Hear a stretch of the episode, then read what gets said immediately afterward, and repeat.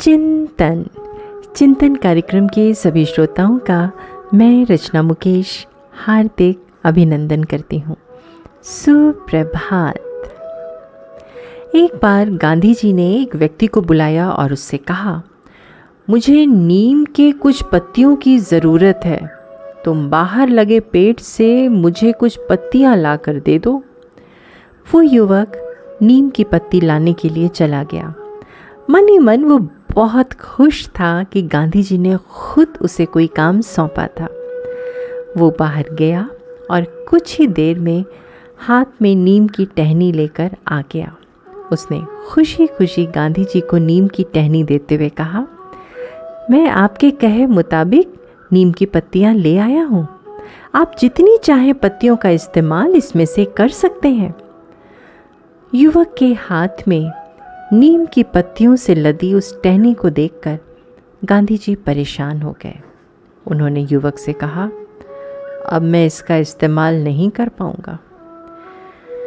टहनी लेकर आने वाले युवक को गांधी जी की बात समझ में नहीं आई।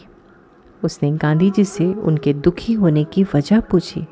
तब गांधी जी बोले, मैंने तुमसे तीन चार पत्तियाँ मंगवाई थीं। तुम पूरी टहनी ले आए हो। मैं इसमें से कुछ पत्तियाँ ले लूँगा, लेकिन बाकी पत्तियाँ व्यर्थ जाएँगी। तब युवक बोला, मैं तो इसलिए ज़्यादा ले आया कि आपको जितनी चाहिए आप पत्तियाँ ले लें, बाकी फेंक दी जाएँगी। इसमें क्या है? तब गांधी जी ने कहा, बेटा, ये कीमती संसाधनों की बर्बादी होगी। मुझे तुम्हारा ये काम अच्छा नहीं लगा। संसाधनों का सदुपयोग करना हम सबको सीखना होगा, क्योंकि ये हमारी नहीं, प्रकृति की देन है। युवक को बात समझ में आ गई और वो अपने किए पर खुद को लज्जित महसूस करने लगा। दोस्तों, क्या आज हम अपने संसाधनों का सही उपयोग कर रहे हैं? चाहे वो पानी हो खाना हो या फिर पेट्रोल, हम पैसे देकर भले ही इन्हें खरीदते हैं, लेकिन हमें इनका दुरुपयोग करने का कोई अधिकार नहीं है। प्लेट में खाना छोड़कर हम ये सिद्ध करते हैं कि हम कितने लापरवाह हैं।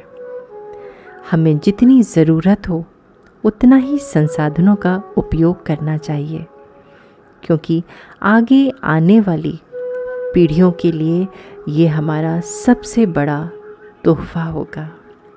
दोस्तों, चिंतन ज़रूर करिएगा। आपका दिन शुभ एवं मंगलमय हो।